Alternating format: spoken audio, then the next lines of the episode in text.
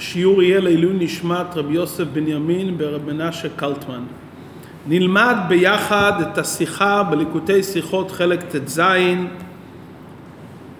השיחה לפרשת ויקל, השיחה השנייה. פרשת ויקל מדברת על הארון, איך שבצלאל עשה את הארון.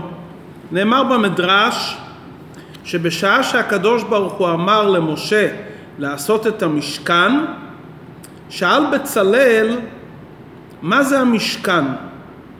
אמר לו משה שהקדוש ברוך הוא ישרה את שכינתו ומלמד לעם ישראל תורה. שאל בצלאל את משה רבינו והיכן התורה נתונה?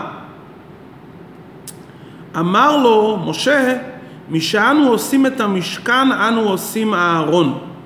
נעשה את המשכן ולאחר מכן את הארון. אמר בצלאל למשה אין כבודה של תורה בכך, אלא אנו עושים הארון ואחר כך המשכן. לפיכך זכה שיקרא על שמו, שנאמר ויעש בצלאל את הארון. כלומר, בצלאל אמר קודם נעשה את הארון לתורה ולאחר מכן את המשכן.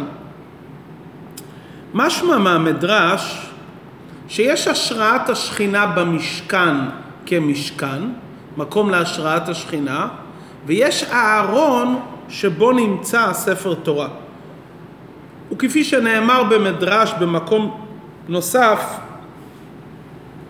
שלאחר שבני ישראל הקימו את המשכן, אמר הקדוש ברוך הוא, תיקנתם אכסניה לעצמי, ועכשיו תקנו אכסניה לתורה שתהא שרויה אצלי. לשון מאוד מעניינת. בני ישראל בונים את המשכן, אומר הקדוש ברוך הוא תיקנתם לי אכסניה. עכשיו מה עם התורה? תעשו ארון ושם נשים את התורה. לכאורה המשכן זה מקום השראת השכינה ועיקר העניין של המשכן זה בשביל השראת השכינה בארון הקודש. וכמו שהרמב"ן כותב שעיקר החפץ במשכן הוא מקום מנוחת השכינה שהוא הארון. אז מה הכוונה שיש כאן השראת השכינה באופן אחד להשם והשראת השכינה לארון ולתורה זה שני דברים שונים? לכאורה זה היינו הך. המשכן הוא מקום להשראת השכינה ועיקר העניין של המשכן זה התורה. נראה מכאן, כפי שנלמד בהמשך הדברים, שבעצם יש במשכן עניין אחד, השראת השכינה להשם, ויש עניין נוסף, השראת השכינה באמצעות התורה. הדברים יובנו בהקדים הפסוק שלמדנו זה עתה בפרשת תרומה, ועשו לי מקדש ושכנתי בתוכם. אומרים חז"ל, פתח ביחיד וסיים ברבים, ללמדנו שמלבד השראת השכינה במשכן, ישנה השראת השכינה בתוך כל אחד ואחד מבני ישראל. כלומר, המשכן זה מקום גשמי שבו שורה השכינה, ובעצם השכינה שורה אצל כל אחד ואחד בביתו ובלבבו. באיזה אופן השכינה שורה אצל כל אחד מאיתנו? נלמד היום שיש השראת השכינה באמצעות לימוד תורה ויש השראת השכינה באמצעות קיום מצוות. כי כפי שלמדנו בספר התניא, אינו דומה יהודי שלומד תורה ליהודי המקיים מצוות. בשעה שיהודי לומד תורה, הוא מתייחד עם חוכמתו יתברך, שהוא וחוכמתו אחד. ובשעה שיהודי מקיים מצוות, גופו ואיבריו נעשים מרכבה לרצון העליון. כלומר המצוות גורמות ביטול ומרכבה של האדם לבורא העולם והתורה עניינה איחוד וחיבור של האדם עם השכינה. כדי להבין את הדברים נצטט את דברי הגמרא בסיום מסכת חגיגה. הגמרא אומרת, אמר רבי אבאו, אמר רבי אלעזר, תלמידי חכמים אין אור של גיהינום שולטת בהן. קל וחומר מסלמנדרה. ומה סלמנדרה שתולדת אשי? אסך מדמה אין אור שולטת בו. תלמידי חכמים שכל גופן אש, דכתיב הלא כל דבריי כאש נאום השם, על אחת כמה וכמה. יש שרץ שנולד מהאש, סוג של תולעת, והיא חיה באש. מי שלוקח מהדם שלה זה כאין משחה לכוויות, זה משהו שמגן על האש. אומר רבי אלעזר, אם הסלמנדרה האש לא שולטת בה, והיא הרי נולדה מהאש, תלמידי חכמים שכל גופן אש, יהודי לומד תורה, התורה נמשלה לאש, הלא כל דבריי כאש, בוודאי שהאור, האש של הגיהנום, לא תשלוט בתלמידי חכמים. עד כאן דברי רבי אלעזר. ממשיך ריש לקיש ואומר, אין אור של גיהנום שולטת בפושעי ישראל. קל וחומר ממזבח הזהב. מה מזבח הזהב שאין עליו אלא כעובי דינר זהב? כמה שנים אין האור שולטת בו. פושעי ישראל שמלאים מצוות כרימון, דכתיב כפלח הרימון רקתך, אל תקרי רקתך, ער על אל הריקנים שבך, על אחת כמה וכמה. מזבח הזהב שקראנו עליו בפרשיות האלו היה כולו מזהב, מצופה זהב. על המזבח היו מקטירים קטורת. אש, אש שנוגעת בזהב, הזהב היה צריך להישחק, להישרף. היה נס שלמרות שהציפוי היה ציפוי עדין ודק, והמזבח בפנים הרי היה מעץ, רק מצופה זהב, האור של המזבח, האש של הקטורת, לא פגע ביופי של המזבח. אומר ריש לקיש, אפילו ריקנים שבעם ישראל, אבל הם מצופים הרי מצוות, מכיוון שהם מצופים מצוות, האור של הגיהנום לא תשלוט בהם. הכוונה לומר שהם יצאו מהגיהנום, הם לא יישארו שם. הם נמצאים אבל זה לא שולט בהם. כלומר, הם מצליחים לצאת משם. עד כאן דברי הגמרא. איך הגמרא מגיעה לדבר בעניין זה? הגמרא בסיום מסכת חגיגה מדברת בנוגע לדין שכל הכלים שהיו במקדש היו טעונים טבילה לאחר הרגל. בשעת הרגל כל עם ישראל עולה לרגל, וישנם כאלו שלא יודעים לשמור על טהרה, והם נגעו בכלים והכלים נטמעו, היו מטבילים את כל הכלים. מלבד המזבחות. המזבח לא היו מטבילים, והסיבה שלא היו מטבילים את המזבח, יש בזה כמה נימוקים בגמרא, שהמזבח הוא נקרא מזבח אדמה, וקרקע לא מקבלת טומאה, המזבח הוא כלי עץ שעשוי למנוחה, וזה לא מקבל טומאה, אבל כאן הגמרא אומרת שהסיבה שהמזבח לא מקבל טומאה, אין מזבח הזהב ואין מזבח הנחושת, חכמים אומרים מפני שהם מצופים. והציפוי שלהם מגין עליהם. אז הגמרא שואלת, מה פירוש שזה הציפוי? הציפוי הרי הוא מאוד דק.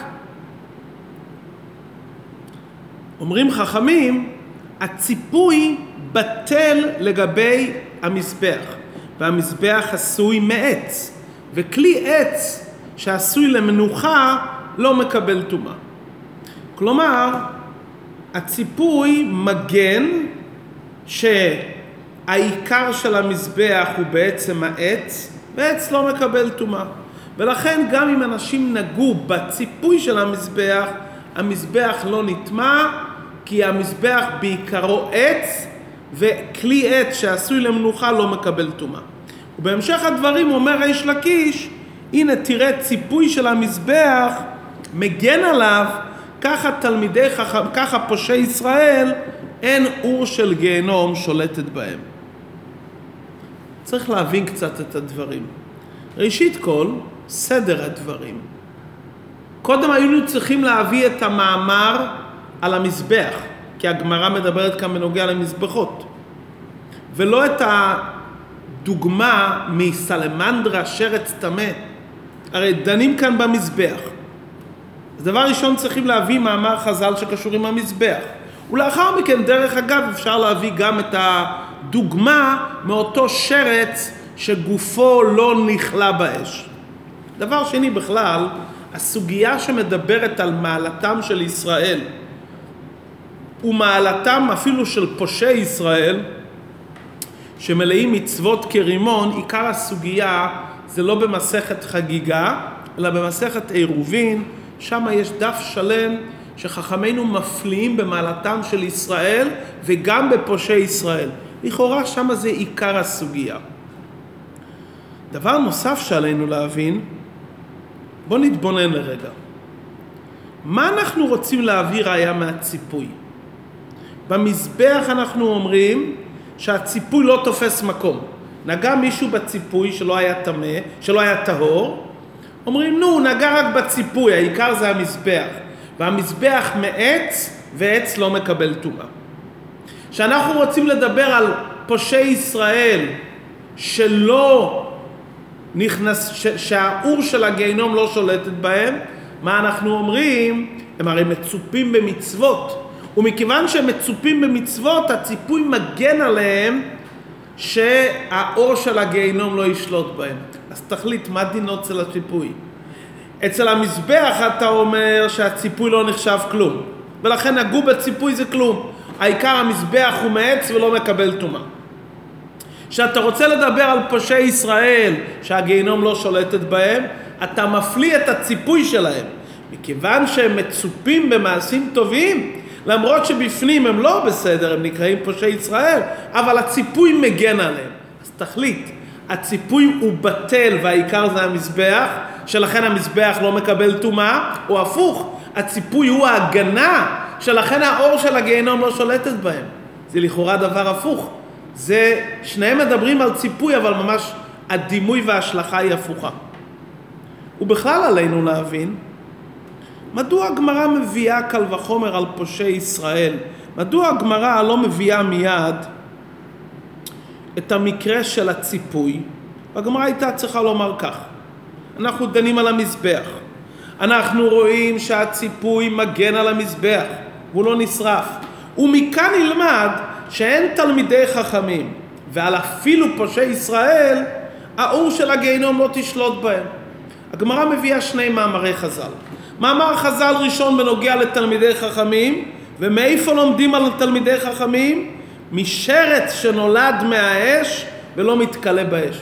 תלמידי חכמים, הלימוד עליהם מתולעת, טמאה, שרץ, שהאור של הגיהנום לא שולטת בהם, ופושעי ישראל זוכים, מאיפה לומדים עליהם? ממזבח הזהב? היה צריך להיות הפוך. תלמידי חכמים מגיע להם שהלימוד עליהם יהיה ממזבח הזהב. או, הכי פשוט, להביא רק את העניין של המזבח הזהב ולומר, כשם שהציפוי של המזבח מגן, ולכן אנחנו אומרים שהציפוי הזה הוא דבר שמגן על המזבח, והאש לא שורפת את המזבח, מכאן נלמד שבין תלמידי חכמים ואפילו פושעי ישראל האור של הגיהנום לא תשלוט בהם. עוד שאלה נוספת, שהיא נקראת כביכול קלוצקה, ששאלה ככה תמימה. אם גם התלמידי חכמים וגם פושעי ישראל נמצאים בגיהנום כי היה אצלם עוונות, אז למה לזה קוראים תלמידי חכמים ולזה קוראים פושעי ישראל? אם הוא תלמיד חכם אמיתי לכאורה לא היה צריך להגיע לשם בכלל. אנחנו אומרים כביכול שניהם שם נמצאים. אנחנו מחפשים עכשיו הסבר איך האור של הגיהנום לא שולטת בהם. וכאן מביאים ראיה מסלמנדרה שרץ טמא, וכאן מביאים מהמזבח. להם קוראים תלמידי חכמים ולהם קוראים פושעי ישראל. לכאורה אם הם הגיעו לאותו מקום, מה ההבדל ביניהם? חייבים לומר שיש הבדל.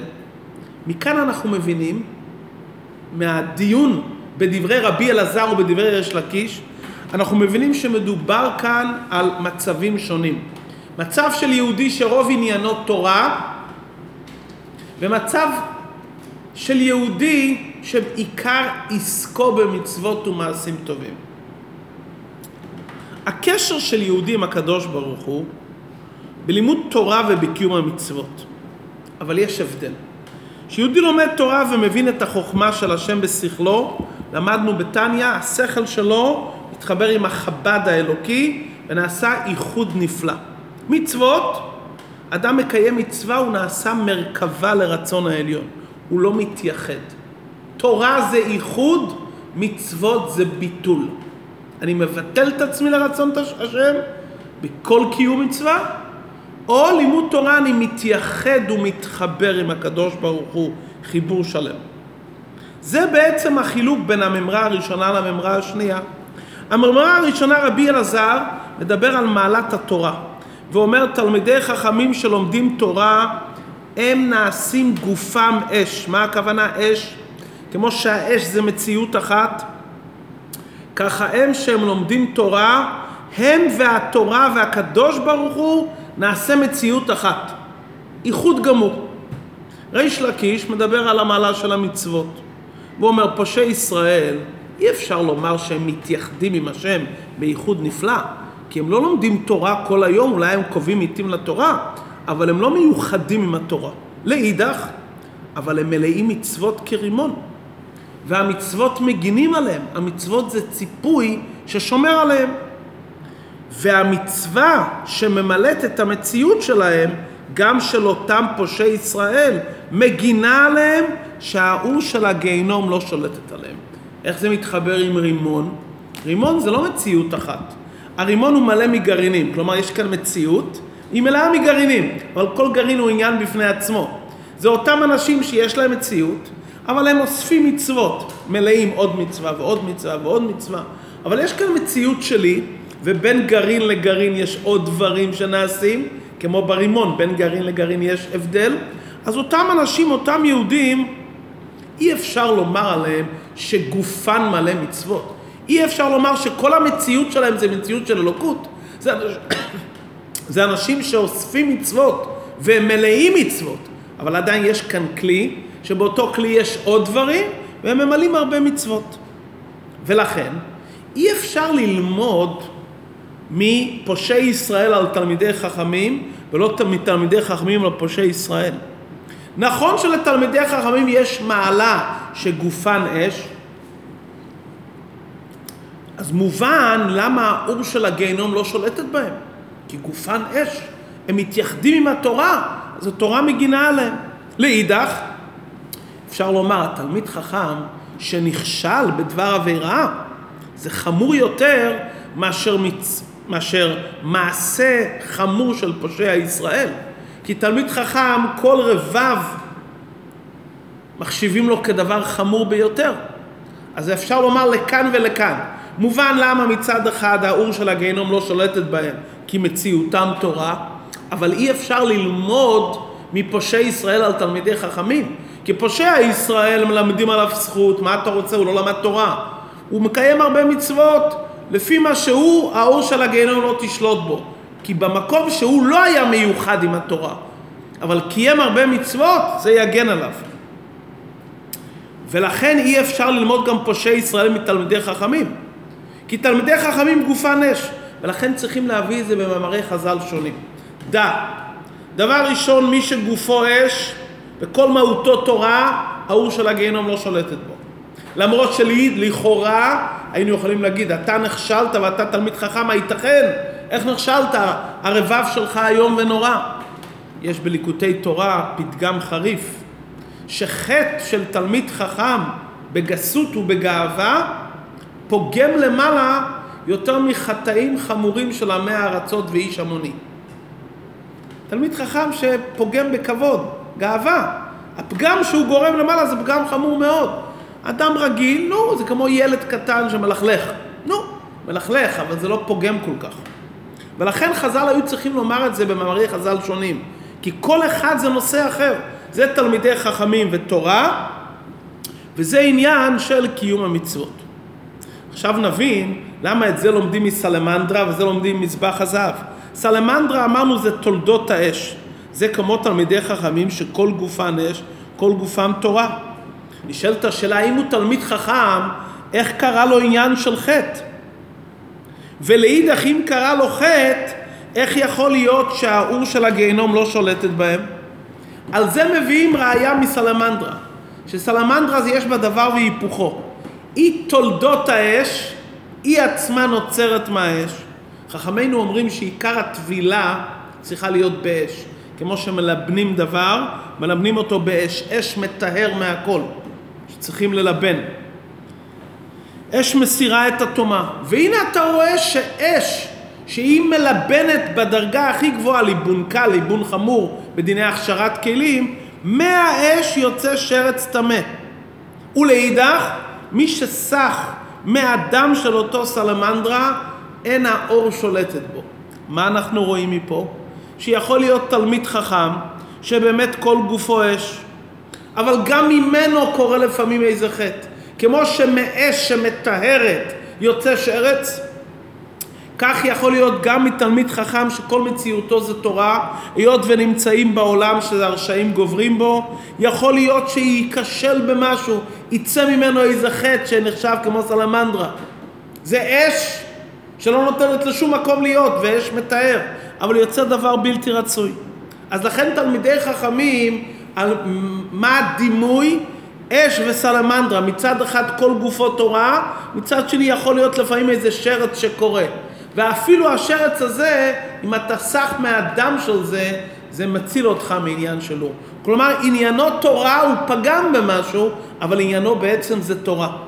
מה שאין כאן פושעי ישראל, אי אפשר להביא עליהם את הדוגמה מאש. גופם לא אש, הם לא מתייחדים עם התורה. מה אפשר להגיד לגבי פושעי ישראל? כמו מזבח הזהב. מזבח הזהב מצופה זהב. כל יהודי באשר הוא מצופה במצוות. ומכיוון שהוא מצופה במצוות, למרות שהוא לא מיוחד ומאוחד עם התורה, כי הוא מלא מצוות כרימון, הציפוי מגן עליו, גם פושעי ישראל.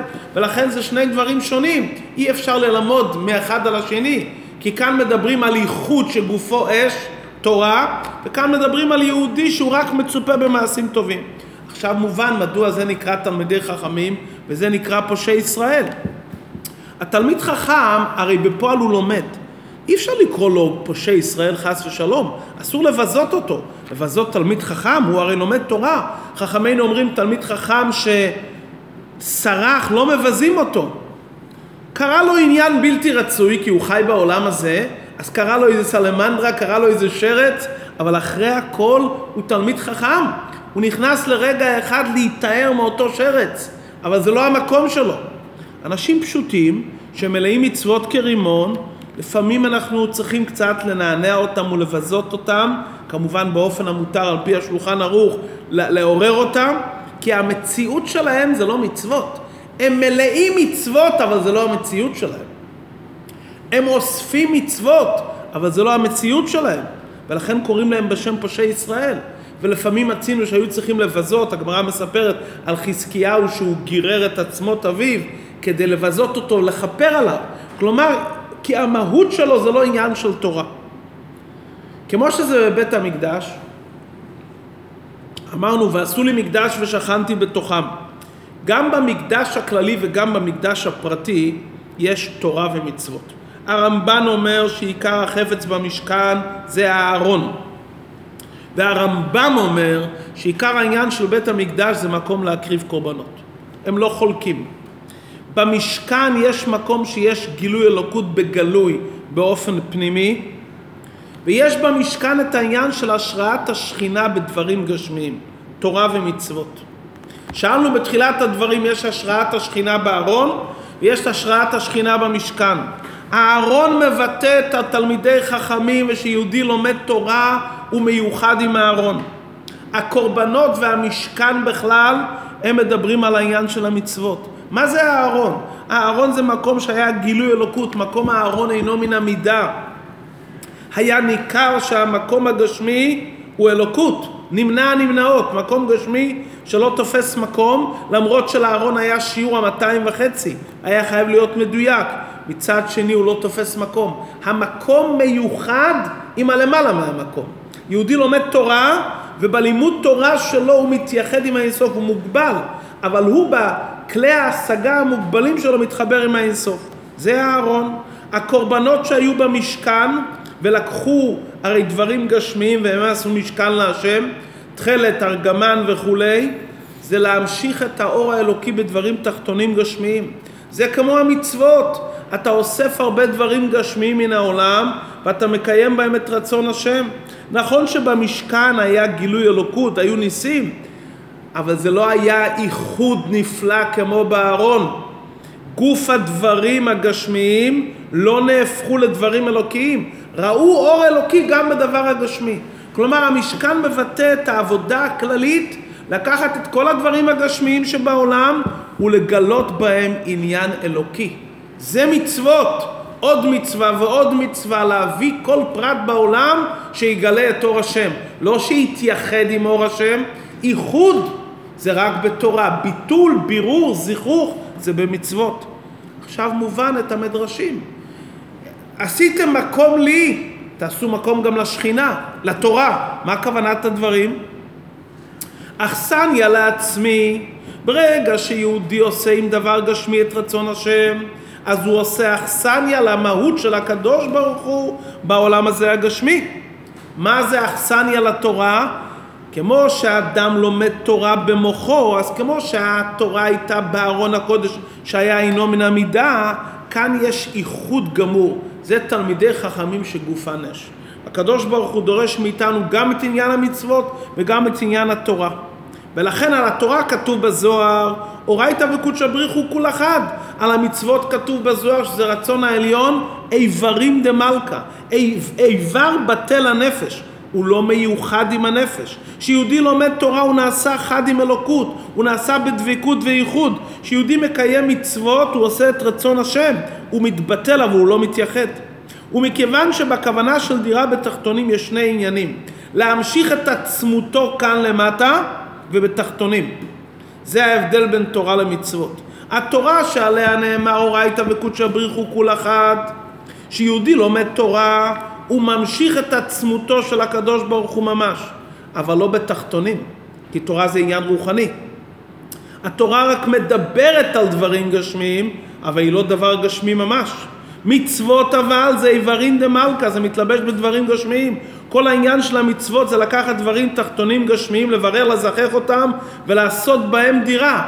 אז זאת אומרת, המשכת עצמותו זה תורה, ולהביא אותו לתחתונים זה על ידי עניין של המצוות. לכן יש עניין של תורה ומצוות, אכסניה לעצמי ואכסניה לתורה.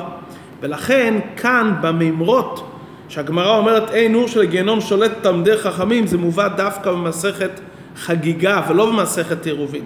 כי המימרות האלו רוצים שנבין שגם תלמידי חכמים וגם פושעי ישראל, העבירות שבהם זה רק ציפוי וטפל עליהם. העיקר זה טוב וקדושה. כמו שהמזבח לא מקבל טומאה, כי אתה מבין שהציפוי שלו בטל לגבי עיקר המזבח. אז ככה תדע שאם יהודי עושה עבירה זה רק עניין של ציפוי. כמובן יש תורה, שתורה זה המעלה הגבוהה ביותר. גם ציפוי של מזבח, שזה מצוות, זה כבר מגין על האדם. כמובן אם יהודי בעצמו נעשה כול אחד עם התורה, זה יותר נעלה. היות ובהשראת השכינה במשכן יש שני העניינים, גם תורה וגם מצוות, לכן כאן בגמרא הובאו שני העניינים האלו, שנדע שבמקדש הפרטי של האדם יש גם תורה וגם מצוות, ולכן מתחילים קודם עם תורה ואחר כך מצוות, למרות שהסוגיה כאן מדברת על המזבח, כי אנחנו רוצים להתחיל מהמעלה הנפלאה. דבר ראשון, המעלה של תורה. תלמידי חכמים, גדול לימוד שמביא לידי מעשה. קודם עניין של תורה זה העיקר בכל יהודי. ואחר כך מדברים גם על המזבח, גם על היהודים שהם נקראים ריקנים אבל הם מלאים מצוות כרימון. והפנימיות שלהם לא יכולה להתבטל. זה ציפוי לגבי עצם המציאות שלהם. מה זה העצם המציאות של יהודי, שהוא חלק אלוקם ממעל ממש, וגופו זה תורה, זה המהות שלו האמיתית. יש כאלו שכרגע הם נמצאים במצב של מקיימי מצוות, אז יש להם את הציפוי הזה. אז הגמרא מתחילה קודם מהעניין העיקרי של תורה, ואחר כך מדברת על העניין של המצוות. נמצא שבשני מאמרי חז"ל אלו מדובר על העבודה של יהודי בעולם להתחבר עם עצמותו יתברך על ידי עניין של תורה, שזה גופן אש איחוד, ולאסוף הרבה מצוות, כי כל מצווה מגלה מה המהות שלי, וכל מצווה היא ציפוי גם אם האדם חס ושלום נכשל במשהו, המצוות הן מצפות אותו ושומרות עליו מכל העניינים הבלתי רצויים. השלימות זה גם תורה וגם מצוות, גם איחוד עם אור השם וגם קיום מצוות, אז נעשה השראת השכינה כאן למטה. הרבי את השיחה הזאת אמר סיום על מסכת חגיגה, ביום ההילולה של אביו כ' מנחם אב, רבי נהג לעשות סיום, ואז בסיום הרבי דיבר את סיום מסכת חגיגה.